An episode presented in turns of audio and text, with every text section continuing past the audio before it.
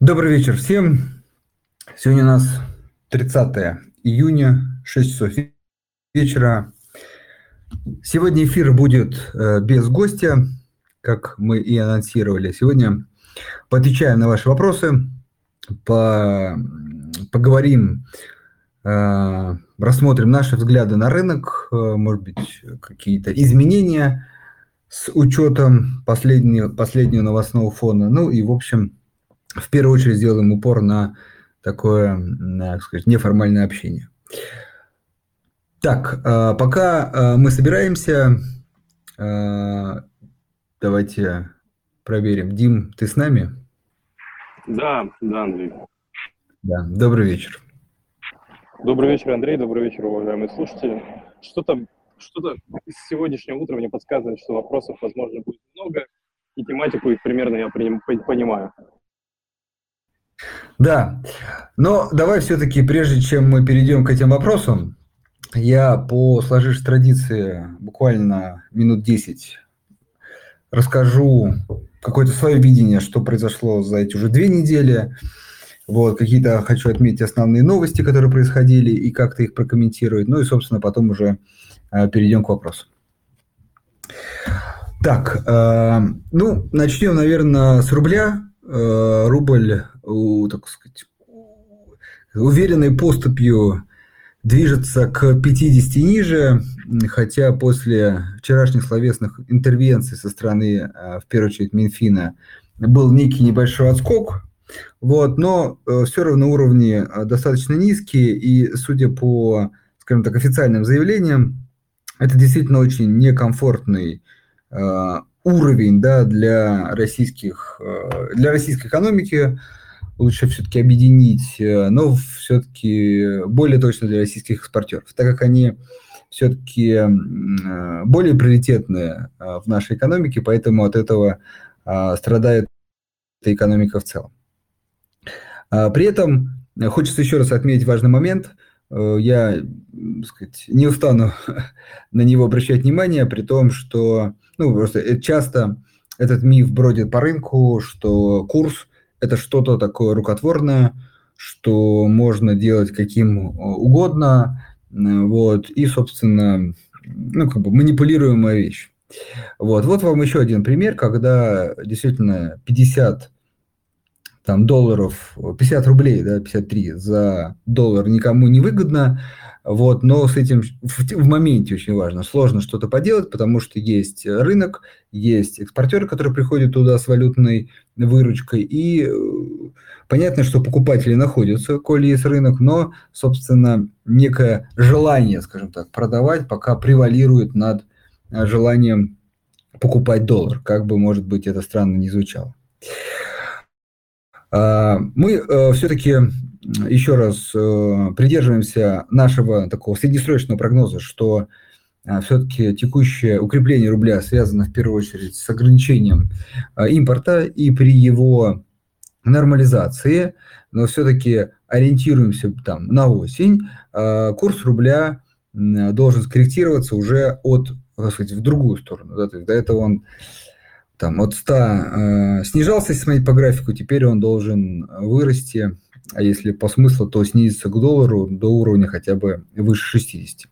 Ну и, собственно, э, различные, наверное, будут предприниматься э, действия со стороны Минфина, со стороны Центрального банка, дабы э, тоже поспособствовать этому процессу. Поэтому э, пока, как сказать, вот в текущий момент все фундаментально за укрепление, но некие э, прогнозы, некие ожидания каких-то изменений, они все-таки в сторону некого небольшого, по крайней мере, пока ослабления рубля. Вот наш базовый прогноз. Сразу отвечаю на вопрос, что будет с рублем. Наверняка таких вопросов тоже много. То есть базовый прогноз наш не изменился. Теперь, э, что касается иностранных рынков. Там сохраняется базовая ситуация, о которой мы уже не раз говорили – в том, что, с одной стороны, есть высокая инфляция, и центральные банки приняли ее э, за, э, как бы, ну, ну, приняли за э, то, с чем нужно бороться, потому что до этого риторика была так, что пройдет само. Вот, теперь они повышают ставки, ну, в первую очередь говорим про ФРС, Центральный банк США, поднимают ставки и, собственно, догоняют эту инфляцию.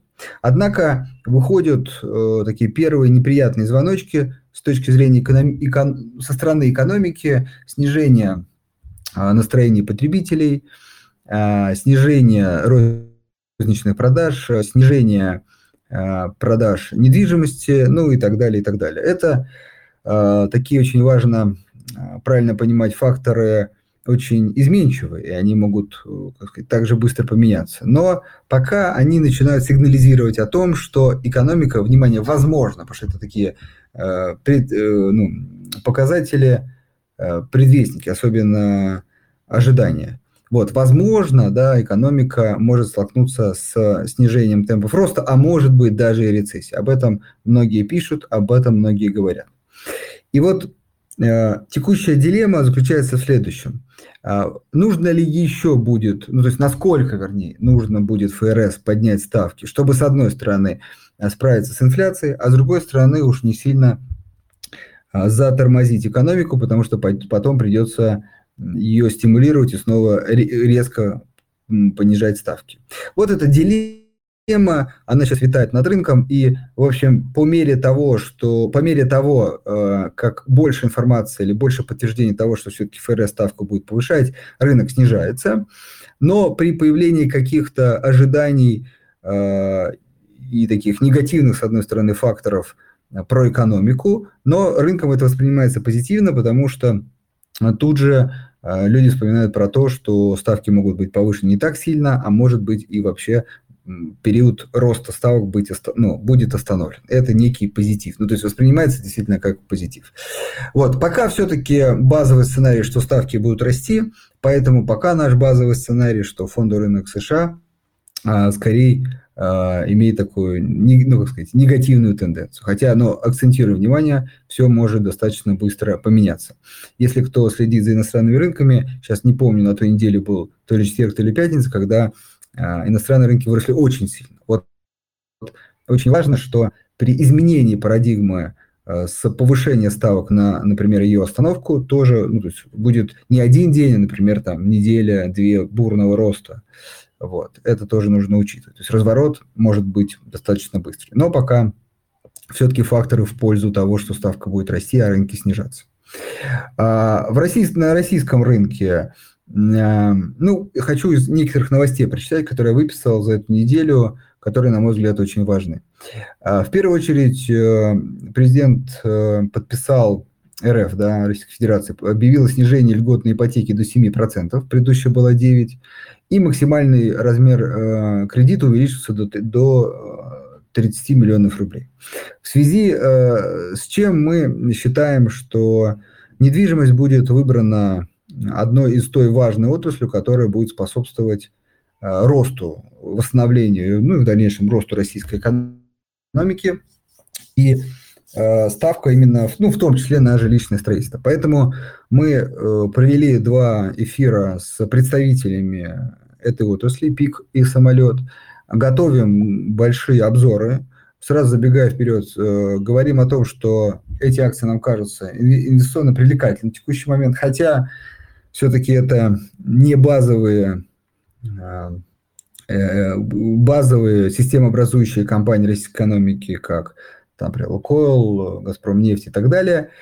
Вот, все-таки здесь риск больше некой изменчивости, но все-таки для диверсификации портфеля и, в общем, наверное, для людей, склонных к большему риску, считаем текущий уровень, хотя они, как сказать, отросли, эти бумаги, но с учетом серьезного падения до этого. Еще раз, текущий уровень считаем привлекательно. Важная инвестиционная ставка – это перезапуск э, некого бума на рынке недвижимости э, с учетом, ну, как бы, средствами понижения ставок и доступности ипотеки.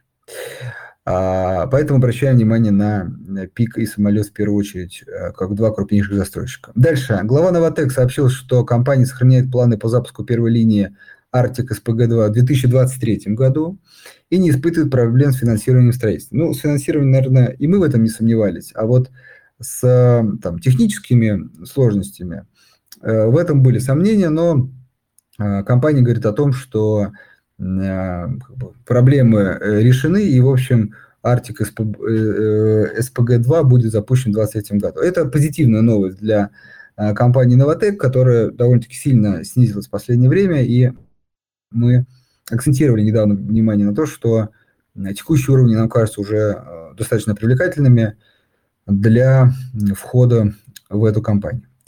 И следующий, э, тоже такой один из фаворитов наших, это компания Алроса, заявила о том, что сохраняет прогноз добычи на 2022 год и планы восстановления рудника «Мир».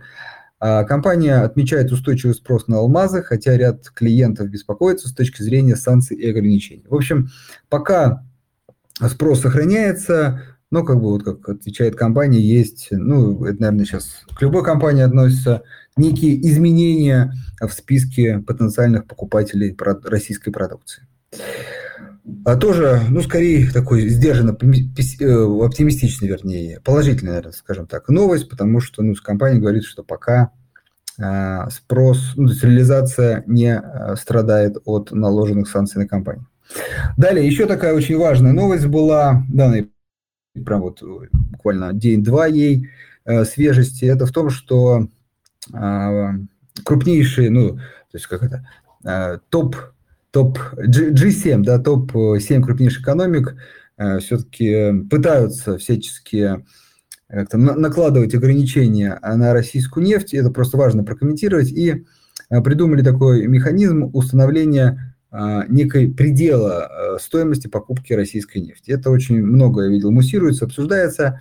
Хочется сказать свой комментарий, что, а, ну, с учетом того, что большинство этих стран и так уже не покупают российскую нефть, ну, может быть, исключение Европа и исключительно трубопроводная нефть, от которой сложно отказаться, то, в общем, это такое желание как бы придумать такой механизм ограничения, к которому бы присоединились другие страны, не только вот они. И вот с этим, на мой взгляд, пока, по крайней мере, есть проблема. То есть, ну, придумали этот механизм, отлично, не будут они покупать условно выше там 50-60, но они и так не покупают, то есть они не наши э, покупатели. Вот. Э, задача их, я думаю, э, именно в том, чтобы к этому э, ограничению присоединились в первую очередь Китай, Индия, вот. Ну, собственно, пока никаких э, там, заявлений э, по этому поводу не было от стран. Скорее, Индия, например, сказала, ну, может быть, не, не точно, но э, высказалась таким образом, что она планирует в, это, в этом вопросе отстаивать свои личные интересы, интересы, которые способствуют развитию экономики и, в общем, не планирует участвовать в каких-то ограничениях. Это очень важный момент. Особенно он важен с учетом э, следующей новости, что Китай нарастил импорт российской нефти в мае примерно на 25% в месячном выражении и на 55% в годовом. То есть действительно рост очень высокий. Увеличив закупки до рекордного уровня, 2 миллиона баррелей в сутки по сравнению с 1,6 до этого. А в итоге Россия сместила Саудовскую Аравию с первого места в списке главных поставщиков нефти для Китая, ну и в том числе там мы подвинули существенно, кажется, на второе место в поставщиках, или даже на первое тоже, в Индии. Ну, в общем, нормальная история. Э, перераспределение э, продаж нефти мы в Азию, ну, там, э, Ближний Восток, в Европу в большей степени. А, собственно, тоже на самом деле положительная новость, и пока она говорит о том, что а, наши нефтяные компании – потихонечку переориентировались, даже не потихонечку, можно уже сказать, переориентировались в большей степени. Вот, и даже э, вот недавно была новость о том, что э, мы подобрали такому историческому уровню добычи, и, может быть, даже будет увеличен этот э, объем с учетом как бы, высокого спроса со стороны, в том числе, э, Китая и Индии. Поэтому здесь скорее положительные новости. Э, ну, в общем, пока да, давайте, наверное, скажем, да, кроме как отмены дивидендов со стороны «Газпрома», каких-то серьезных, на мой взгляд, если что-то пропустил, напишите, а, отрицательных новостей за это время не было. Вот э, такая повестка. Теперь предлагаю перейти к вашим вопросам. Я, опережая, наверное, какое-то количество вопросов, хотел бы прокомментировать, наверное, ситуацию с отменой дивидендов. Мне кажется, все равно достаточно большая часть, по крайней мере, того, что я видел по вопросам, она касается именно этого.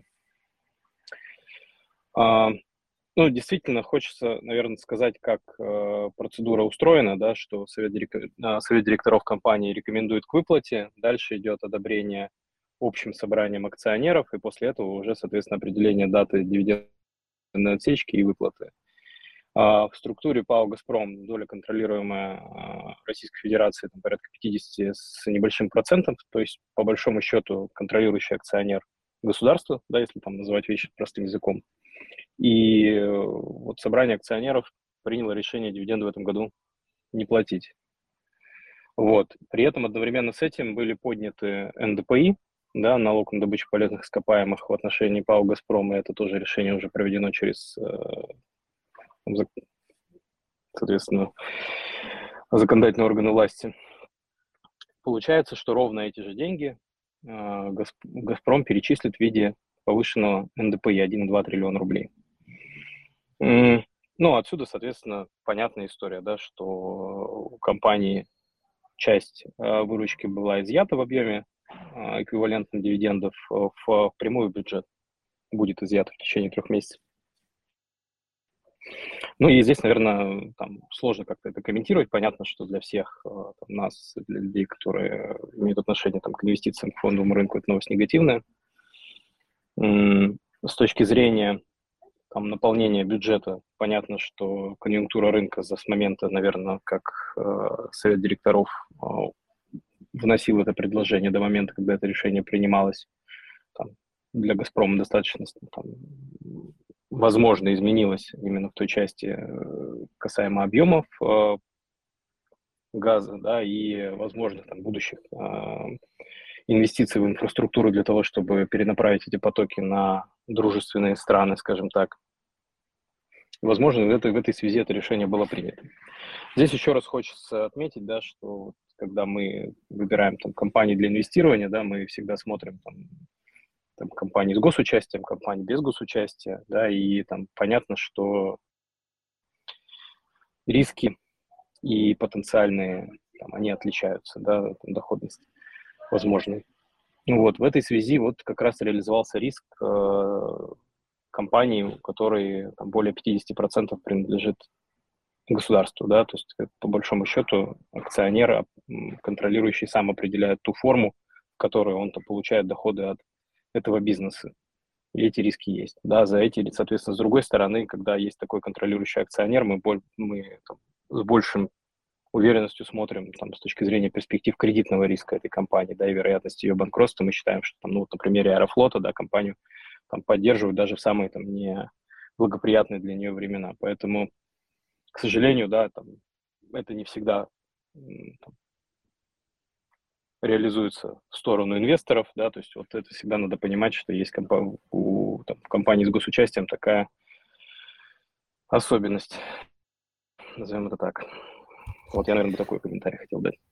Да, э, смотри, я предлагаю, прежде чем мы перейдем к вопросам, еще одно важную, э, важное событие упустил. Э, хотел бы пару слов сказать по поводу того, что в прошлый четверг э, Минфин Министерство финансов Российской Федерации перечислило э, купон в рублях э, по евробандам, э, перечислило в рублях. Был, собственно, принят закон, тот же, дай бог не поверить, четверг, который позволяет это делать. И очень важно, по российскому законодательству не рассматривать, что как бы, произошло какое-то как бы, нарушение закона, и по валютному, валютной облигации доход был э, выплачен в рублях. А, схема работает через НРД. А, это обеспечивает, что самое важное, а, возможность теперь получать купоны российскому инвестору и, собственно, проблемы некие э, в получении у иностранного инвестора. Но при этом есть как бы рабочий механизм открытия счета в НРД для иностранца, и даже есть возможность тут же конвертировать там, а, рубль, полученные рубли в доллары и вывести. Да, то есть это тоже а, возможность присутствует. Единственное, там с важной такой оговоркой, что а, инвестор подписывает бумагу о том, что он не там, имеет какие-то претензии в связи с тем, что получает доход в рублях. Ну, некий комментарий. На мой взгляд, для российского инвестора это, это точно положительная новость, потому что это, во-первых, прецедент от государства, не только, например, от э, там, банков, которые попали под санкции, и, собственно, уже как бы, там, слышал некие призывы понятные, а, чтобы государство как бы, уже законодательно обязало все российские компании платить э, а, купоны, ну и погашение в рублях по этой схеме. В общем, наверное, тут я не думаю, что государство прям будет сейчас резких движений какие-то принимать, но, в общем, скорее тенденция э, в эту сторону. Поэтому, если кто рассматривает сейчас очень важный такой вопрос, что делать э, с валютой, э, например, не, не, при жел, не желание, например, ее конвертировать там, другие какие-то валюты, оставаться, например, в долларе, то все-таки считаю вот теперь государственные облигации в первую очередь, ну и корпораты, крупных компаний, но это все-таки во вторую, как бы вы там ставите на, скорее всего, какое-то ближайшее время, среднесрочно, да, переход на тоже а, расчет в долларах. Поэтому сам факт состоялся. Э, еще раз, для российского инвестора это положительная новость. Тут еще важный вопрос. Часто спрашивают, а что вот как бы с дефолтом, да, который как бы номинально э, произошел, если придерживаться старых правил обслуживания этого долга. Еще раз, тут очень важно, почему я акцентирую внимание по нашему законодательству. По их законодательству, по нашему законодательству дефолта нету, поэтому э, там какой-то возможности э, там, предъявлять претензии, они, наверное, остаются только, собственно, в другой юрисдикции. А, но э, на мое, на, по моему мнению, все-таки ситуация, думаю, будет очень похожа, как с газом, переход на оплату в рублях, много шума, много каких-то возражений, скорее от людей, которые не владеют сейчас этими облигациями.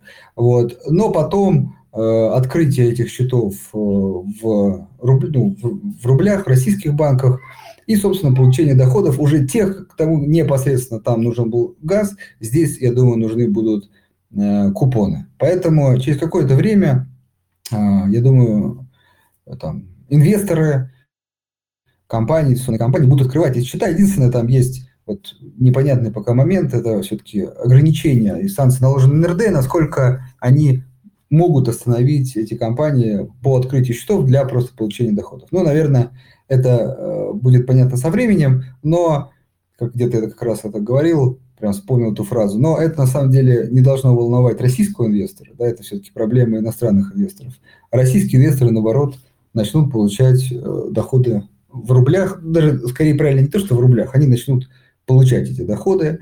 И, в общем, это тоже инструмент, который э, позволяет как бы припарковать там, э, в том числе валюту. Поэтому э, у кого как бы, есть э, желание прикупить еврооблигации, обязательно обращайтесь. У нас достаточно сейчас оживленный спрос на эти бумаги.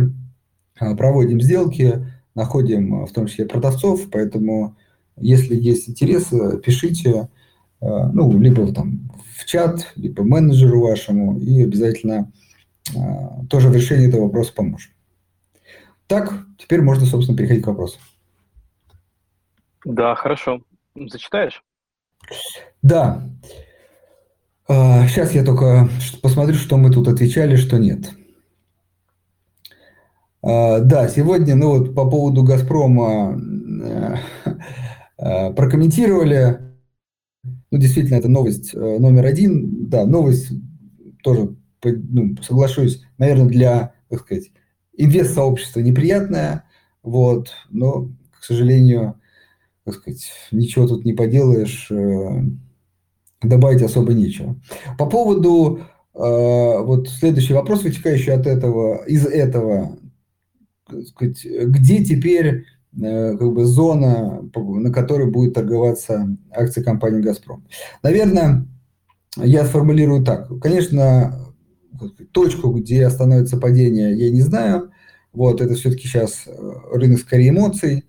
Вот. Здесь теперь ставка следующие дивиденды. Понятно, что сейчас много пессимизма, наверное, на эту тему, много там какого-то негативных настроений, но э, давайте так, это же Э, как бы, отмена дивидендов или их невыплата не первый раз э, в жизни, да, и на российском рынке, да и не только. Поэтому инвестор, как и большинство людей, да, люди забыть, забывчивые, да, и поэтому через какое-то время, но вот через какое-то, да, все равно пойдет речь о каких-то новых дивидендах, ну и, собственно, новых уровнях. Поэтому а, в текущей ситуации, на мой взгляд, уже как бы дергаться там бессмысленно, вот, поэтому нужно ждать там следующих дивидендов и уже там, исходя из этого, принимать решение.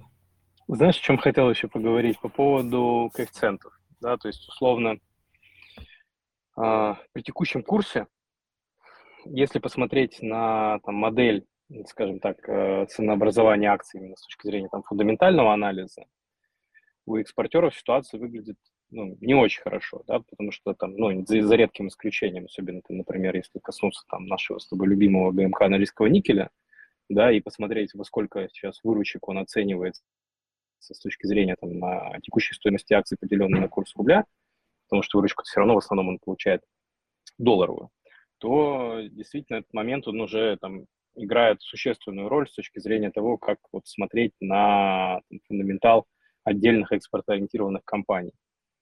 Вот, и эта ситуация, там, она там действительно многих беспокоит, и именно там, в том числе, наверное, одна из таких негативных а, проявлений такого излишне сильного укрепления рубля.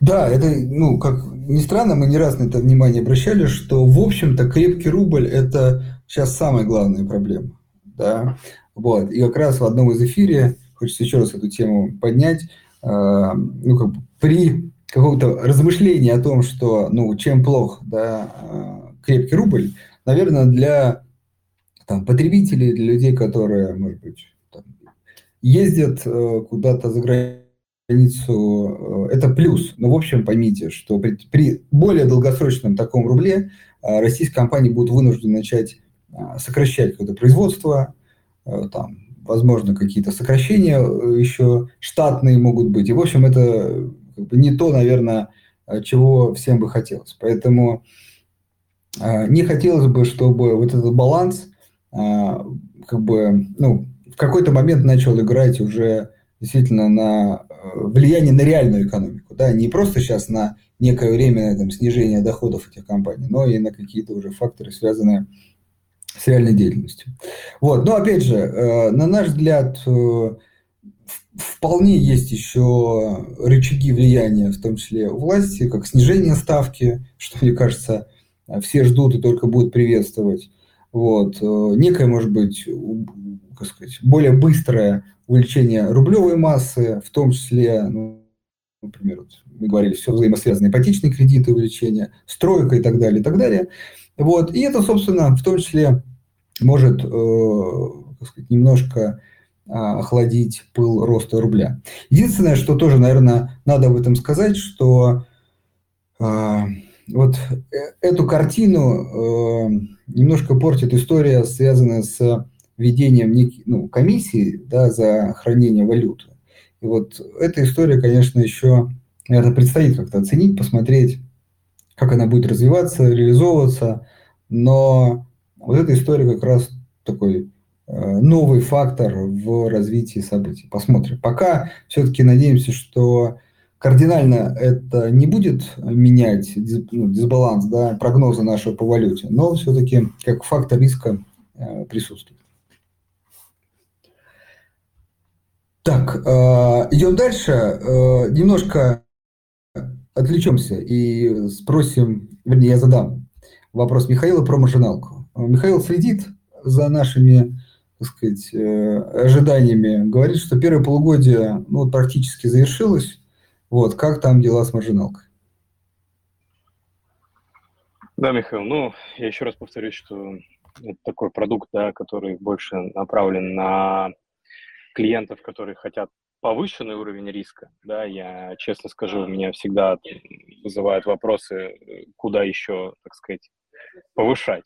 Но, тем не менее, мы над этим этот продукт думаем вводить. А, он практически готов, и я думаю, что ну, если совсем так с запасом срок возьмем, до конца лета он будет на бою. Вот. Хорошо, смотри, прям следующий вопрос тоже от Михаила. Угу.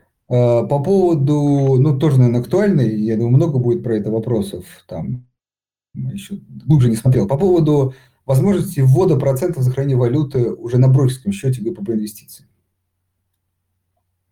Ну, как я и ранее говорил, да, мы очень аккуратно смотрим на эту историю, то есть э, мы смотрим за физически, как инфраструктура, за теми издержками, которые мы несем при удержании клиентской позиции – а, Андрей прав, что многие банки да, начинают вводить э, плату за хранение. Это спровоцировано платой за хранение в корреспондирующих американских банков для российских банков, в свою очередь. Да, то есть они эти прямые издержки начинают нести по отдельным категориям. И э, это постепенно начинает распространяться по инфраструктуре в целом. Вот. Но, повторюсь, пока мы можем там, удерживать бесплатное хранение валюты, мы будем это делать. Хорошо. Э, так, идем дальше.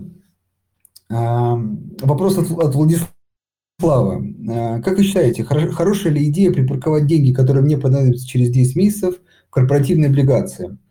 Если да, то облигации каких секторов экономики советуете обратить внимание? Владислав, облигации – это как раз тот самый инструмент, когда нужно припарковать деньги на конкретный период без какого-то риска, что через 10 месяцев, например, вы получите меньше. Да, можете, конечно, и больше получить, не в облигациях, а в других сегментах, но, в общем, и меньше не получите. То есть облигации ведь не больше, не меньше, в этом их а, плюс. А, что касается конкретных эмитентов, то давайте еще раз напомню, что у нас в приложении есть подборки, и там есть два вида подборок по облигациям. Это надежные облигации и так скажем, такое оптимальное да, соотношение риска-качества. Вот, собственно, если вы прям совсем консервативный, то возьмите а, вот облигации, которые там есть из надежного списка, и, собственно, купите. Там единственное, что облигации, скорее всего, со сроком больше 10 месяцев, но по имена, которые там есть, собственно, у этих э, компаний точно вы найдете 10-месячные, ну, там, плюс-минус облигации. Вот, как бы, имена вам подскажут их надежность. Если вы ну, как бы, захотите чуть большей доходности, то обратите на имена, которые присутствуют в списке средней надежности, да, такое оптимальное соотношение цены и качества. Вот, собственно, то, э, те эмитенты, на которые, на мой взгляд, в первую очередь стоит обратить внимание. Так, э, следующий вопрос от Александра. Как думаете, дивидендные потоки отправят э, на строительство новых газопроводов в Азию, ну, это ну, про «Газпром», они нас там ждут, что с дивидендами на следующий год. Смотрите, ну, думаю, что, конечно, ждут, еще раз, э, все такие глобальные исследования э, сходятся в одном, что вот эта зеленая повестка, она, ну, скажем, может быть, хороша действительно для экологии, но плоха с точки зрения того, что как бы закошмарили, прям эта фраза используется в различном переводе, всю нефтегазовую отрасль. То есть глобальные а, энергетические компании, начиная с 2014 года, а, существенно снизили все инвестиции, свои инвестиции на разведку и как сказать, запуск, в запуск в обслуживание новых месторождений. Понятно, что суммы все равно огромные, новые месторождения открываются, эксплуатируются, но именно объем их уменьшился, где-то примерно там, по разным оценкам на 30-50%. Вот. Это говорит о том, что как бы отрасль э, ну, как бы поняла э, некий месседж, некое направление, отсюда ECG, там, политика, которую как-то, кажется, забыли уже. Вот. Все это в Кубе как бы, ну, ограничивало инвестиции в эту отрасль. Вот. А новую, вот эту вот зеленую, еще, ну, как бы, только начали строить, да, то есть все-таки надо понимать, что энергетическая отрасль, отрасль – это очень масштабная история, ну, это по факту базовая отрасль, которая обеспечивает, ну, там, ну, участвует, скажем так, в производстве практически любого товара, да даже и услуги, да. Вот. И вот это недоинвестирование пришлось к тому, что э, э, растущий Китай, растущая Индия потребляют энергию, а энергии, скажем так, э, больше не становится. Ну и, собственно, мы видим, по факту, можно сказать, энергетический кризис. Просто где-то он более проявляется, как в Европе, где-то менее. Вот, но он по факту существует. А, что сейчас, да, то есть вот тоже вопрос. С одной стороны, а, ну, нужно при таких, как это, высоких ценах, у, понятно, что у нефтегазовых компаний есть ресурсы для того, чтобы инвестировать в развитие. А, первое. А, будут ли они э, инвестировать? Потому что зеленая повестка никуда не девается. Да, то есть, или просто, например, направят на там, дивиденды, байбеки, или, например, опять же, на ту же зеленую энергетику. Это вопрос.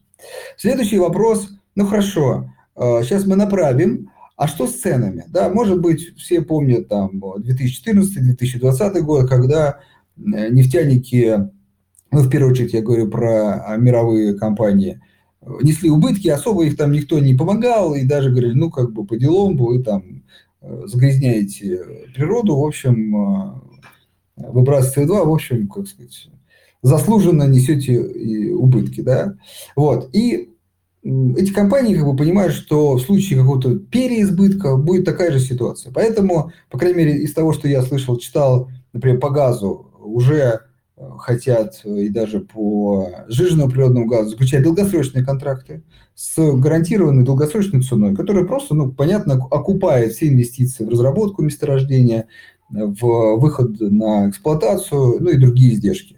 Вот. Э, ну, я так понимаю, пока, э, так сказать, страны думают над этим, да, наверное, кто-то думает, кто-то нет, но, в общем, вот как бы вот этот переход на эти рельсы, что нужен, как, на мой взгляд, как минимум еще такой десятилетний виток а, инвестирования и развития классических энергоресурсов, чтобы вот потом, может быть, вот в 30-х годах, да, а, мы уже как бы более уверенно а, переходили потихонечку на возобновляемые источники энергии. В общем, классический вот этот переход, он не состоялся. Поэтому на наш как итогом все это, конечно, ждут. Растущий Китай, растущая Индия. Э, растущий – это значит больше потребления энергии. Его больше не становится, дефицит. Я считаю, наоборот, происходит некая даже как бы, там, война сейчас за энергоресурсы. Поэтому, да, я считаю, ждут. И я вполне считаю, что э, как бы, Китай может и субсидировать, ну, то есть тоже участвовать в этих проектах. Например, в Новотеке Э, Китай, ну, по крайней мере, там планирует или уже частично выкупает доли всех вот западных компаний, которые уходят. Тут же Китай со своим финансированием приходит, потому что понимает, что это нужно, в том числе ему перспективно и так далее. Поэтому да, ждут.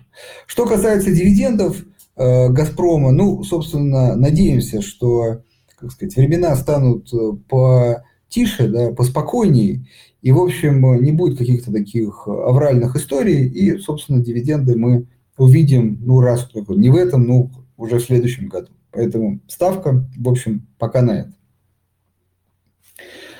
Так, э, Дим, тебе есть что добавить? Или идем дальше? Ну, я поддерживаю эту точку зрения. То есть единственное, что в отличие от, наверное, нефти, которая помимо трубопровода, да, там активно просто э, танкерами перевозится инфраструктуру, под это стоит по транспортировку газа, будь то СПГ или будь то трубопроводная история, она э, ну, и в цикле реализации длительная, и в объеме капитальных затрат тоже не маленькая. То есть, наверное, только в этом как бы я вижу какие-то потенциальные проблемы и риски. Да, так, хорошо. Эм, да, ну тут, тут Максим туда же вопрос, э, есть ли возможность, что отключат еще одну трубу, ну, да, э, связанную там, да, со снижением поставок в Европу. Слушайте, ну, э, как бы некий накал, мне кажется, уже настолько высок в Европе, да, вот, я там сегодня смотрел, промышленная инфляция в Европе там уже достигает 30-40%, то есть там, ну, как бы это беспрецедентные какие-то истории, ну, одна остановка вот. концерна БАС в Германии, что стоит, да, то есть была, была новость, э, концерн объявила свои остановки. Ну, то есть это... Объявил, да, я пропустил, может быть, эту новость. Вот хочу как раз чуть-чуть развить эту тему. Э, общался ну, с человеком, который живет в Германии. Вот, э, ну, как бы кажется общая повестка такая, что ну, вот этот некий популизм, он там как бы пока, пока еще, как сказать, держит пальму первенства, да, и там истории меньше мойтесь, э, там меньше тратите энергии, пока как бы, ну окей, воспринимаются, видимо, как терпимо, да. Но очень важно, что этот градус, он только увеличивается. И, а, ну, наверное, да, где-то этот какой-то там уровень недовольства, он все-таки может выйти из-под контроля, да, и особенно вот с учетом текущих э, снижения поставки, поставок газа, и вот остановки, и, собственно, дальнейшего роста цен и так далее. В общем, там беспрецедентная инфляция. Э, посмотрим, как это будет развиваться. В общем, на мой взгляд, ну, не то, что на мой взгляд, просто математически, ну, как бы без газа, э, Северного потока, ну, и как бы других – ну, как бы, там коллапс, будет по факту коллапс. То есть, одно дело, ладно, там, ну, даже не ладно, остановка – это уже огромный прецедент. Но наверняка пока остановка, то есть, там, без увольнений, э, так сказать, там, неделя-две, может быть, не, не прям катастрофа, но, в общем, сам факт вот этого продолжения – это уже что-то действительно какое-то за гранью того, что может, на мой взгляд, э, там, европейский рынок перенести. Поэтому думаю, что в какой-то момент все-таки должно там какой-то, ну, не знаю, э, здравый смысл, так сказать, вернуться. И, в общем, э, э, по крайней мере, вот текущие поставки обязательно, нам, опять же, взгляд, Европа должна сохранить, дабы не совсем там разрушить собственную экономику. Вот поэтому, отвечая на ваш вопрос, думаю, что в ближайшее время все восстановится. Но опять же, с ней некой оговоркой, если уж совсем популизм там не, не зайдет куда-то в никуда. Так, а, я сейчас смотрю вопросы, про которые, ну, если там про «Газпром» мы уже тут со всех сторон, мне кажется, поговорили, поэтому, если можно, с вашего позволения, буду уже пропускать. Вот. Да, тут много вопросов. Я, я говорил в начале встречи, что я подозревал, что так и будет. Ну, потому что, да, ну... это, знаешь, угу. как это... А, дали надежду. То есть в этом, в этом смысле, да, такая именно риторика, что совет директоров представляет, и совет директоров, а собрание акционеров отказывает, она очень редко на рынке происходит. Но, к сожалению,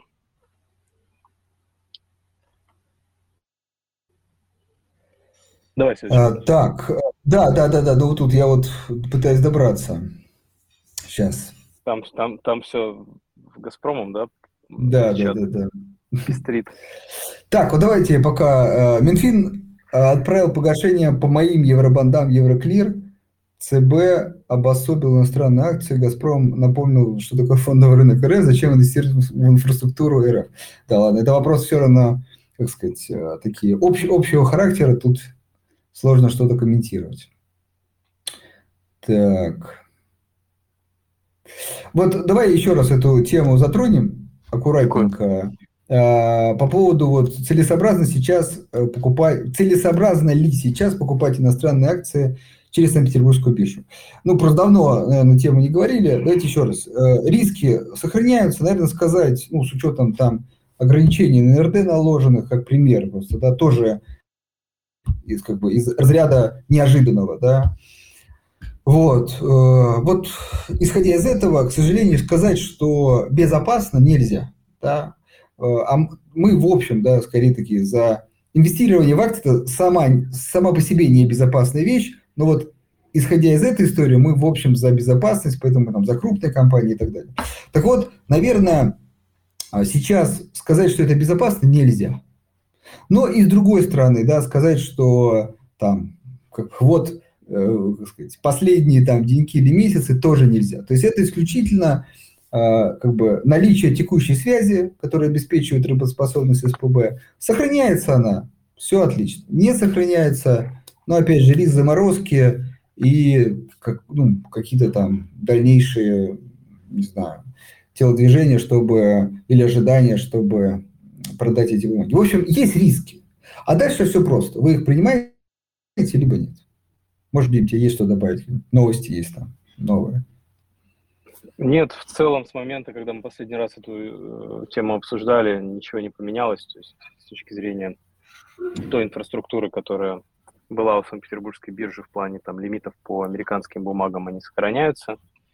Действительно, я думаю, что все, кто там переводил свифтом доллары, знают о том, что операционные, время операционных проведения платежей удлинилось. Вопросов от комплайенса вышестоящих банков по факту всех российских переводов тоже поступает немалое количество. То есть в этом плане как бы деньги стали ходить медленнее. Вот, наверное, что поменялось. Валюта.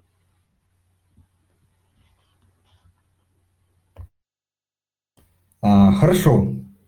Так, а, вопрос немножко, да. Ну, кстати, другую тему, хотя и про нефть, но все-таки важная сейчас мысль такая. А вопрос следующий. А, сейчас еще нефтяные, нефтяные, да, давайте чуть перефразирую. Сейчас нефтяные компании а, будут наращивать мощности потихоньку за пределами РФ, и мы почувствуем, и мы почувствуем рынок. Как оцените риски роста предложения э, нефти? Давайте перефразирую. В общем, вопрос следующий. Да, может ли произойти ситуация, что все-таки наращивание э, нефтедобычи произойдет, э, собственно, а спрос, ну, например, сократится, да, или, например, не будет так расти, и мы как бы, получим там а 2014 год э, серьезную коррекцию на рынке нефти. Смотрите, первое, во-первых, что рынок нефти, ну и любого на самом деле сырьевого, сырьевого или даже биржевого в большей степени, ну сырьевого товара, он такой неэластичный, то есть, э, как сказать, небольшое изменение Э, превышение там, спроса над предложением либо обратно очень сильно меняет цены. Да, то есть не так, что там 1% превышения, рост 1%, 1% цены. Прям, ну там 10% роста. То есть существенно э, цена меняется. А это как раз и объясняет вот эту волатильность роста цен на нефть. Поэтому пока, смотрите, мы все-таки сошлемся на такие рыночные прогнозы со стороны там, ОПЕК и других участников рынка, что до конца года не, ну, как бы, скорее дефицит. Дефицит, да. Тут единственное, еще раз, вот та история с, как бы, то ли резким торможением американской экономики, то ли все-таки с плавной посадкой. Вот плавная посадка подразумевает то, что не будет какого-то такого серьезного сокращения э, спроса. Э, ну, как бы резкая посадка предполагает, что будет. Плюс мы не забываем про Китай, который при э, любой при любом количестве появления заболевших резко закрывает э, большие регионы, живет там много человек, а в результате снижается потребление, в том числе ну, бензина и нефтепродуктов. Вот, э, вот это такие факторы, которые сейчас э, могут как-то влиять на рынок, но базово вот в совокупности, в среднем, ориентир такой, что до конца года не дефицита не будет. Вернее, не профицита, ну, скорее такой баланс к концу года. Поэтому, в общем, Ожидание рынка – это там 100, скорее плюс э, до конца года. Э, нефти. Ну, Поэтому... Я, да, да. еще добавил, что я скорее опасаюсь не увеличения предложения, а сокращения спроса. Да, да, да, да, да. Вот э, действительно, ну, именно вот из-за торможения экономики, именно сокращение спроса. А, увеличение предложения, еще раз, услышите, да, это очень долгий процесс. И э, пока, по крайней мере, каких-то крупных э, там начинаниях, э, ну, я не встречал, не заявлено, да, то есть скорее как бы, разви- развитие текущих каких-то проектов и так далее. Опять же, потому что зеленая повестка никуда не уходит. То есть э, начать сейчас развивать крупные месторождения, это огромные затраты и так далее, и так далее. Вот, поэтому скорее риск это э, снижение спроса, он, да, присутствует, вот, с точки зрения увеличения предложения тут риски меньше. Вот, поэтому скорее баланс, э, но вот все-таки, знаете, риск, э, давайте так, риск снижения спроса, он потихонечку начинает как бы увеличиваться, особенно с учетом там некоторых, как вот я говорил, факторов, говорящих о торможении там, американской экономики. Вот, но еще раз, не критично, пока не выглядит что-то таким, что там должно как-то обрушить рынок. Напоминаю, все-таки в 2014 году это огромное наращивание мощности добычи нефти в США. Это действительно был очень такой ощутимый фактор, и причем он такой как бы нависал там потихоньку, все больше и больше они наращивали. В 2020 году там вообще все понятно, как бы всех посадили по домам, резкое падение. То есть вот такого сейчас пока резкого какого-то снижения спроса а, не, не видится, вот давайте так. Но вот небольшое снижение, которое может уравновесить рынок и несколько скорректировать цены, то да, вполне это торможение мировой экономики. Так, э, тут Николай благодарит нас за нашу работу, за комментарии и так далее, и так далее. Ну, рады, что а, полезные, это действительно тоже приятно. Так, э, Пу-пу-пу-пу-пу. Я смотрю вопросы. Да, вот давайте э, вопрос вот этот хороший. Целесообразно ли вкладываться сейчас в евробанды РФ с расчетом 5 э, плюс лет? Смотрите, ну, опять же, зависит, наверное, от ваших, э, я думаю, от ваших, как сказать, вашей жизненной ситуации, я люблю говорить. Ну, поясню. У кого-то, скажем, эта сумма какая-то, ну, человек понимает, как я люблю говорить, она есть и, в общем, протекает, и из месяца в месяц как бы немножко остается, скорее деньги увеличиваются. При этом человек чувствует себя комфортно, уверенно, смотрящий в будущее, то есть не переживает там за какие-то денежные проблемы. Вот, в этом случае, да, ну, как бы можно припарковать эти деньги действительно на 5 лет плюс. Вот, кто-то имеет какую-то сумму, скорее подушки безопасности, может понадобиться, может не понадобиться. Для этих целей 5 лет, ну, многовато все-таки, особенно в текущей ситуации. Наверное, все-таки лучше ограничиваться там до 3 лет. Вот. Э, ну, в общем, вот так. То есть это скорее не от целесообразности вообще, а от вашей жизненной ситуации. Наверное, аккуратненько скажу, с учетом все-таки нестабильности, может быть, такой в среднем лучше выбирать 3-5 лет. Ну, тоже не совсем короткие, но там тоже в этом смысла особого нет. Поэтому, э, в общем, целесообразность, вот так хочется сказать, есть точно, потому что, ну, поймите, в долларах сейчас есть вероятность начать платить за хранение, а в евробандах вы будете получать доход. Поэтому вообще я считаю, что евробанды в России, ну, такой очень сейчас важный инструмент. Тут, так сказать, сейчас вся сложность, как ни странно, найти продавцов, да, потому что, ну, там, участники рынка тоже понимают, что они получат доллары, доллары, и с ними надо что-то делать. Конечно, тут есть фактор того, что кто-то может быть там, э, ну, на эти доллары покупать что-то за рубежом, там, инвестиции, недвижимость и так далее, и, в общем, э, как сказать, готов продать. Это как раз наверное, такой оптимальный вариант, который сейчас, наверное, и ЦБ, и Минфин, и всех устроил бы, потому что тоже некая Э, снизит давление на рубль, ну, вернее, на доллар по отношению к рублю. Вот, поэтому, да, целесообразно, а со сроком, наверное, стоит все-таки вам определиться, с менеджером поговорить, исходя из вашей жизненной ситуации. Так, Дим, я пока такие на рынке а, отвечаю. Да. Да, ты мне, ты мне оставляешь самые лучшие вопросы, я понял. Не, ну, ты можешь, ты как считаешь? На 5 плюс, меньше, больше? Давай вот вопрос. Э, ну, мне кажется, как раз э, ну, с учетом твоего такого богатого бэкграунда, да и текущего да, опыта работы в IT, можно сказать, да, компаниях. Вот Вадим спрашивает. Э, скажите, пожалуйста, есть ли смысл сейчас складываться в Яндекс, учитывая, что компания, как я понимаю, зарегистрирована не в РФ? Тут инфраструктурный вопрос, ну и вообще, как бизнес Яндекса в целом. Вот как думаешь? Ну, честно скажу, мне эта компания продолжает нравиться. Я как бы там говорю, что я понимаю там те риски, которые, которые сопряжено инвестирование в ее бумаги. А, я все-таки верю в то, что планы по разделению активов на два юрлица, где в одном юрлице будет консолидирована, соответственно, вся их а, внешняя активность, а, соответственно, другое юрлицо получит активы, которые работают на территории РФ, оно эту проблему решит, и мы увидим, мне кажется, совершенно другую динамику, потому что все-таки емкость рынка, она достаточно большая, количество игроков, которые на нем присутствуют, э, сильно сейчас сократилось. А, Яндекс представлен там во многих ключевых, наверное, сейчас сферах, да, там, российского сегмента интернета, и, в принципе, даже шире этого, да, там, с точки зрения там, там, бытовых сервисов, еды, такси и всего остального. С точки зрения там, производственной культуры и технологического процесса, это очень технологичная компания с очень высокими стандартами производства как бы, и качеством тех продуктовых решений, которые они заводят, которые они выводят на рынок. Поэтому мне эта компания нравится. Вот. Но, опять же, там, я оговорюсь при понимании там, уровня риска и принятии того, что ситуация там с разделением, да, с выделением российского юрлица, с перерегистрацией там, проспектов эмиссии, конвертации или не конвертации. То есть эти вопросы будут тянуться и будут тянуться, возможно, не один, не два, не три месяца. Да, хорошо. Так, тут просят пригласить «Газпромнефть». Э, Максим, достаточно плотно работаем э, с, с компаниями.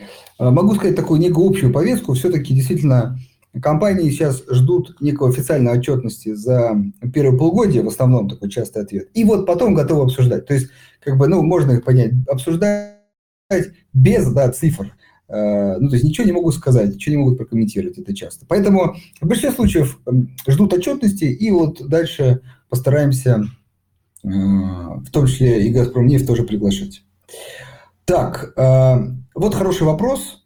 Э, как вы думаете, когда металлурги остановятся? Где они могут найти новые рынки? Разве металл – это не производная сырья и энергия? В России она одна из самых дешевых.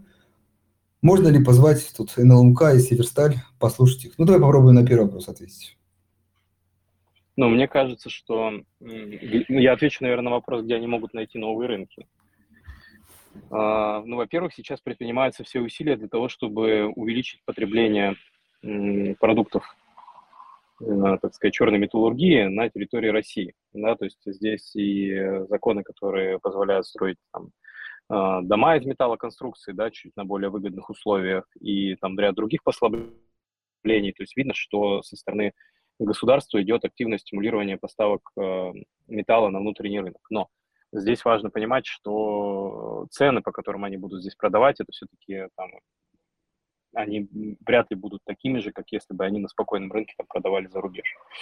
Второй момент э, – внешняя конъюнктура. Да, то есть, э, в принципе, вот тот тезис, о котором я говорил, связанный со снижением спроса в общем, да, который меня беспокоит до конца года и, там, может быть, даже, я бы сказал, еще в следующем году, он тоже негативно влияет на конъюнктуру цен на металлы прежде всего, да, потому что это строительство, ну, там, это промышленное производство, это там, ну, традиционные сферы, где достаточно большое количество этого а, вида продукции утилизируется. И э, сокращение спроса все-таки весьма реальная перспектива, к сожалению. Да, поэтому это сложный вопрос для меня лично. Может, да, кстати, и ты как бы добавишь да. оптимизм.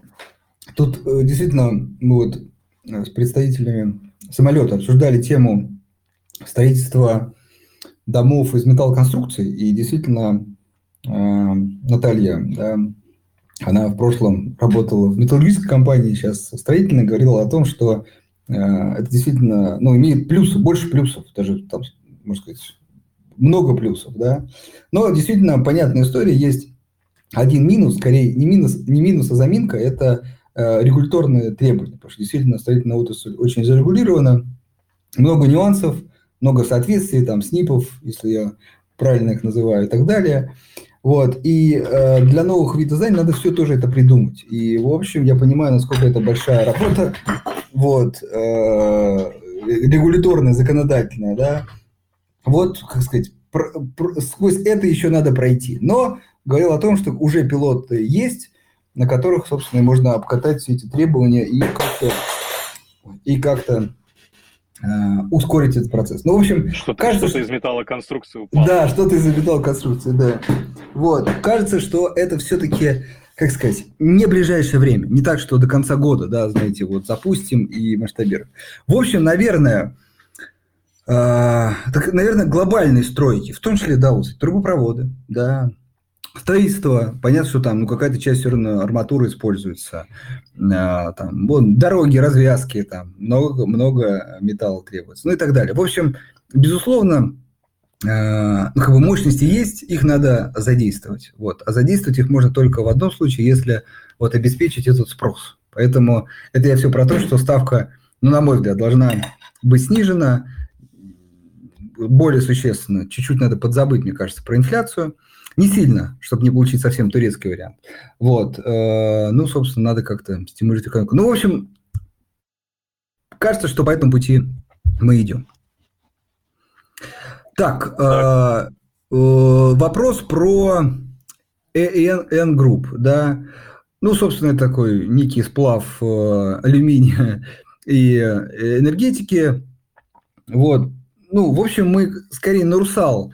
То есть вот тут есть некая сложность вот этой корпоративной истории, да, поэтому скорее мы чуть-чуть э, больше отдаем э, такую понятной истории именно русалу э, преимущество. Но, в принципе, ИН, как бы покупка алюминия, да, покупка именно этой истории, вполне возможно через N-Group. Но, опять же, скорее с более долгосрочной историей, то есть, ну, не так, что там просто очень часто какие-то такие сиюминутные или там краткосрочные идеи, это купить или то купить, или это купить, то продать. В общем, скорее мы тут смотрим позитивно, в принципе, на а, а, алюминий, да, как товар, собственно, как продукт, который очень нужен для, в том числе, зеленого перехода. Вот, поэтому э, смотрим позитивно. А может ли быть какая-то коррекция на некое торможение мировой экономики? Да, может, вот так скажу. Но в долгосрочке как бы, смотрим на это позитивно. Так, э, тут такой общий вопрос, конечно, как это, на который как бы простые вопросы, на которые сложно ответить, да, как можно э, повысить, да, благосостояние граждан, э, что для этого сделать, как это делают в других странах. Э, ну, наверное, как сказать, по-разному, везде, Это, мне кажется, везде по-разному. Для, для отдельного эфира вообще. Да, давайте, вопрос да. И на час, и там разные варианты мы а, посмотрим, потому что вроде такая действительно вопрос простой, а траектории, которыми выходит на рост подушевого ВВП, они очень по-разному реализуются. Давайте пока это пропустим. Да, тут э, такой, э, ну, как бы, технический вопрос. Сергей спрашивает, какой размер комиссии при переводе к вам акций иностранных эмитентов от другого брокера при условии, что акции находятся в НРД? А, я, если помню, у нас э, больше да, миллион рублей бесплатно, правильно? У нас продлена а... акция на зачисление до конца месяца, по-моему, от миллиона, от миллиона рублей до 31 июля мы продлили. Без комиссии. Да. Вот, а до, я вот честно не помню, ну, можно, Сергей, там, в поддержку дописать или в тарифах посмотреть? Я, честно говоря, сейчас не буду придумывать. Но они будут, не нет, помню. они же будут, э, а, до миллиона ты имеешь в виду. Там я просто да. хотел еще Сергею напомнить, что там будет комиссия за перевод у того брокера, где сейчас обслуживается Сергей.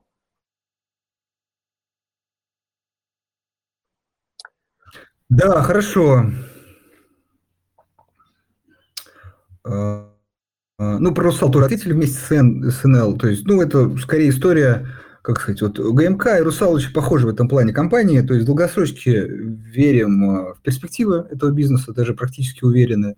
Вот, в краткосрочке, ну, то есть, там, до года, может быть, всегда на любой бумаге может быть коррекция, связанная на некой более жесткой посадке мировой экономики. Но если она не случится, то и, собственно, коррекция может тоже не случиться.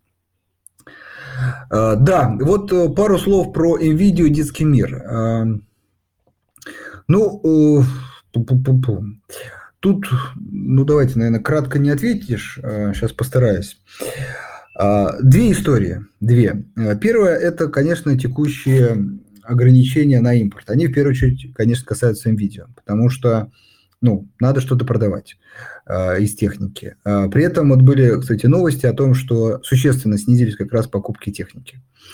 Э, при этом, э, как будет развиваться российский рынок э, техники, это вопрос. Тут два сценария. Это либо параллельный импорт, и вроде, и в общем, как сказать, на прилавках будет та же продукция, которая раньше, вот, но, собственно, может быть, там с какими-то сервисными ограничениями. Либо э, вариант – это все-таки расширение э, продукции э, ну, как бы из дружественных стран, ну, в первую очередь, китайских производителей, да, вот, и, ну, как бы, но это нужно наладить, потребитель должен как-то к этому прийти, привыкнуть, в общем, как бы нормализоваться ситуация, и тогда, собственно, это тоже решает вопрос. Но техника на мой взгляд, это то, от чего можно, знаете, как бы вот чуть-чуть отказаться, чуть-чуть потерпеть. Так вот, годик, да, вот, ну, думал, телефон сейчас купить, или там ноутбук обменять, или поменять, или там компьютер, или телевизор. Ну, как бы можно и годик подождать, да, полгода. Вот я боюсь, что вот здесь это яма может быть гораздо более глубокой для, в первую очередь, видео. То есть люди могут потерпеть. Но, правда, надо помнить, что потом вот, будет всегда отложенный спрос, когда, ну, как бы накопится, и надо будет там менять э, технику и так далее. В общем, будет какой-то даже, может быть, не прям ажиотажный спрос, но некая волна э, спроса. Вот, э, это первая история. То есть, скорее для NVIDIA 22 год будет сложноватым, то есть, вот, на мой взгляд. А вторая история – это для детского мира не так сложна. Там все-таки, на мой взгляд, такая продукция, от которой ну, могут отказываться там, но в меньшей степени. Все-таки детские товары, как это, то, на чем меньше экономят. Вот. Э, но здесь есть вторая история, которая более долгосрочна, на мой взгляд, на нашем рынке. Это развитие э, маркетплейсов. Да? Э, туда, там есть Вайберис, там есть Озон, вот, туда стремительно инвестирует и лезет Яндекс. Вот, не знаю, как Сбербанк будет, но вроде как продолжает, по крайней мере, динамику развития. Вот, ну вот сколько, да, там, 4 игрока, да, ну плюс, если брать, э, ну да, если не брать, ладно, как это, там, э, ну, там, X5 и Магнит, которые все-таки в продуктовом ритейле, да, это немножко отдельная история. Так вот, есть они, да, и э, конкуренция очень серьезная. При этом надо понимать, что помимо видео, как бы с точки зрения вот доставки э, как бы электроники как бы на marketplace, есть еще много других компаний, тоже вам известно, да, я думаю.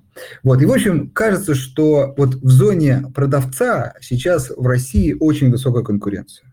Ну, а, собственно, это значит снижение маржи, и так далее, и так далее. Ну, один озон чего стоит, как бы огромные убытки, вот, компания, ну, как бы держится пока. Ну, то есть сам факт, что компания э, работает в убыток, значит, что там не хватает маржи. Вот. Э, и в этой среде видео будет сложно. Ну, то есть, как минимум, сложно. Э, какой я вижу выход э, из этой ситуации? В том, что уже видео объявила о том, ну, тут надо там перепроверить, может быть, все-таки какие-то пилоты или сказать, могут передумать. Но, в общем, продавать свою продукцию тоже на маркетплейсах. То есть NVIDIA условно может превратиться в такого, знаете, как крупного игрока, но на маркетплейсе, да. Вот, со своими, конечно, магазинами, они тоже еще, я думаю, долго будут функционировать и работать, но, в общем, э, прийти на этот рынок. Но в этом случае э, они как бы, знаете, немножко теряют свое вот это вот э, преимущество, потому что, ну, на маркетплейсе, ну, как бы, часто люди выбирают цену, да, а не имя. Имя тоже влияет, но в меньшей степени. И вот там конкуренция еще жестче. И, а это значит снижение маржи. Вот, поэтому э, сумеет ли NVIDIA найти свое место, да, вот в этом рынке маркетплейсов? Отлично. Не сумеет, ну, может как бы быть некий такой... Ну, не хочу... Нет, закат, конечно, я думаю, что через 10 лет тоже будет NVIDIA. Вопрос просто, каким она будет. Она будет вот лидером, как сейчас, либо, например, уже второе, третье место. Вот, вот что-то такое. Ну вот, ответил, наверное, тут коротко никак не получается. В общем, NVIDIA детский мир конкурируют с маркетплейсами, и это прям жесткая конкуренция, которая в, среднесрочной, ну, в долгосрочной, скорее, перспективе может снижать маржу. Вот так. Ну что, мы у нас отведенное время подошло к концу. Давай один финальный вопрос, и э, сегодня, я думаю, а, мы закончим. А, так, ну тут вот самолет вышел на размещение облигации 1325, кстати, да, еще планируется размещение. Поэтому кто хочет, может участвовать. Прокатчик самокатов 1375 – это самолет хорошую высокую ставку дает или низкую э, ВУШ? А, кстати, хороший вопрос. Я что-то, да, даже, кстати, не задумался. Разница всего лишь 0,25. 0,5. Ну, наверное, наверное, с учетом, а, тут, наверное, вот так скажу, с учетом текущих рыночных ставок где-то 10-11, я думаю, что а, самолет, ну, как бы, точно такую неплохую дает ставку. Вот. ВУШ ну, ну ВУШ просто, конечно, менее, менее, меньшая компания, ну, 0,5. Насколько это как сказать, э, ну давайте так, наверное, все-таки на ваше усмотрение, что лучше, самолет по 3.25, либо ВУШ на 0.5 больше, но все-таки компания меньше. В общем, скорее самолет дает более привлекательную ставку вот в этой ситуации, если в такой постановке вопроса. Так, ну давай тебе последний вопрос. Э, э, рынок такой, разворот на рынок Азии. Что ждать от Китая? Ничего себе, вот ты приготовил меня. А, ну, что меня смущает в развороте на рынок Азии в целом, да, что объем товарооборота между там, тем же Китаем и Соединенными Штатами, да, он э, достаточно высокий, то есть как в плане импорта, так и в плане экспорта, если я не ошибаюсь, там порядка две трети экономики друг на друга завязаны, что, в общем, достаточно серьезные цифры, да, то есть и уже там э, какие-то идут разговоры об отмене э, ввозных пошлин, которые на китайские товары, которые вводились еще при Трампе. То есть это явно говорит о том, что с той стороны там идет активная как бы коммуникация и это немножко настораживает. Да? С точки зрения того, как э, Китай сейчас э, там, ведет себя по отношению там, к российской экономике, да, безусловно, там э, санкции не вводятся, есть какой-то товарооборот, э, он даже растет, и в целом как бы там э, нефть покупается, и многие ресурсы утилизируются, но вопрос все равно там, долгосрочности да, этих отношений, там, объема там, дисконтов, которые были продемонстрированы. Это все такое, наверное, там, для меня открытый вопрос. То есть совершенно точно как бы Китай это самостоятельный там, субъект э, с точки зрения там, политики и экономики. Он принимает решения те, которые выгодны в первую очередь ему, и это, наверное, с точки зрения там, самого Китая правильно. Э, вот, банки и финансовые институты очень осторожно смотрят, да, и очень переживают по поводу вторичных санкций, несмотря ни на что. То есть поэтому это будет а, процесс сложный, я думаю, не быстрый, но, тем не менее, как бы подвижки в этом плане есть, и действительно, потом, если по статистике посмотреть, то в целом там, вроде как динамика там, сильно позитивная. Вот, наверное, я бы так как-то прокомментировал. А ты что скажешь? Ну, да, я, наверное, скажу, что динамика позитивная. И э, хоть действительно ты правильно говоришь, что взаимосвязь Китая и э, США очень серьезная экономически, но, на мой взгляд, немножко политической такой э, темы затронем. Э, США, ну, к их, наверное, э, вреду, да, скажем так, ведет себя очень агрессивно, ну, в общем, на самом деле, со многими странами. И это, я думаю, как сказать, э, ну, плохо влияет на более долгосрочные отношения. То есть, э, скорее, Китай сейчас может, э, как сказать, эм, эм, создавать такую иллюзию хороших отношений, хотя она, мне кажется, уже не создается, да, ну, все-таки, потому что действительно экономическая уязвимость ну, неуязвимость, неправильно, экономическая взаимосвязь очень высокая. Но при этом, с учетом этой жесткой э, американской внешнеполитической риторики, я думаю, там, Китай и многие другие страны, в том числе Индия, да, э, они как бы э, смотрят варианты, да, как э, бы, да, потом там не, не остаться с, там, с этим, как бы, в кавычках, другом, да, там, один на один, вот, или не попасть под полную зави... ну, когда, полная зависимость да, от э, там, каких-то историй. Поэтому, на мой взгляд, вот эта история как бы объединиться э, там, э, э, как сказать, под, под э, вот этим гнетом давления да, со стороны США, она ну, вполне реализуема и кажется логичной. Э, вопрос... Да. Я бы еще, знаешь, что добавил, что они в очень хорошей сейчас э, технологической форме пребывают. То есть, если бы мы говорили об этом там лет 10 назад, например, даже, то объем... Ты сейчас про кого? Про Китай. Про Китай. То есть, да, да. да, с точки зрения там импорта технологий, да, то есть, грубо говоря, вот там, если это простыми словами, что из себя представляет там китайское экономическое чудо, да, его можно называть таковым. Это как бы дешевая рабочая сила, огромное количество населения, помноженное на импорт огромного, ну, достаточно большого объема технологий на своей территории. То есть создавались там производства там, электроники, да, сейчас создаются производства там, чипов, автомобилей, всего остального с применением всего там технологического арсенала, который предоставляет там, глобальная экономика. И вот э, еще 10 лет назад, да, там, например, угроза э, ограничения технологического импорта, именно импорта технологий, патентов и всего остального, мне кажется, это был бы очень сильный аргумент, прям очень сильный. А вот сейчас кажется, что там, если не паритет достигнут, да, то, по крайней мере, Китай умеет производить плюс-минус там многое, да, там для того, чтобы обеспечивать себя и всех остальных своих соседей там достаточно неплохого качества товарами, да, если там, а в отдельных сегментах там объективно и очень хорошие.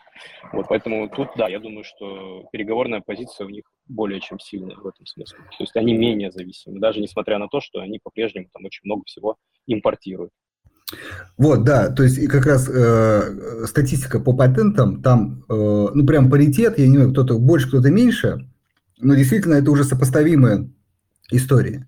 Наверное, я все-таки скажу, что Китай пока и сейчас а, активно пытается решить эту проблему, зависит от чипов именно производства, э, именно современных очень важно, там, там 7 нанометров, 5 нанометров и так далее.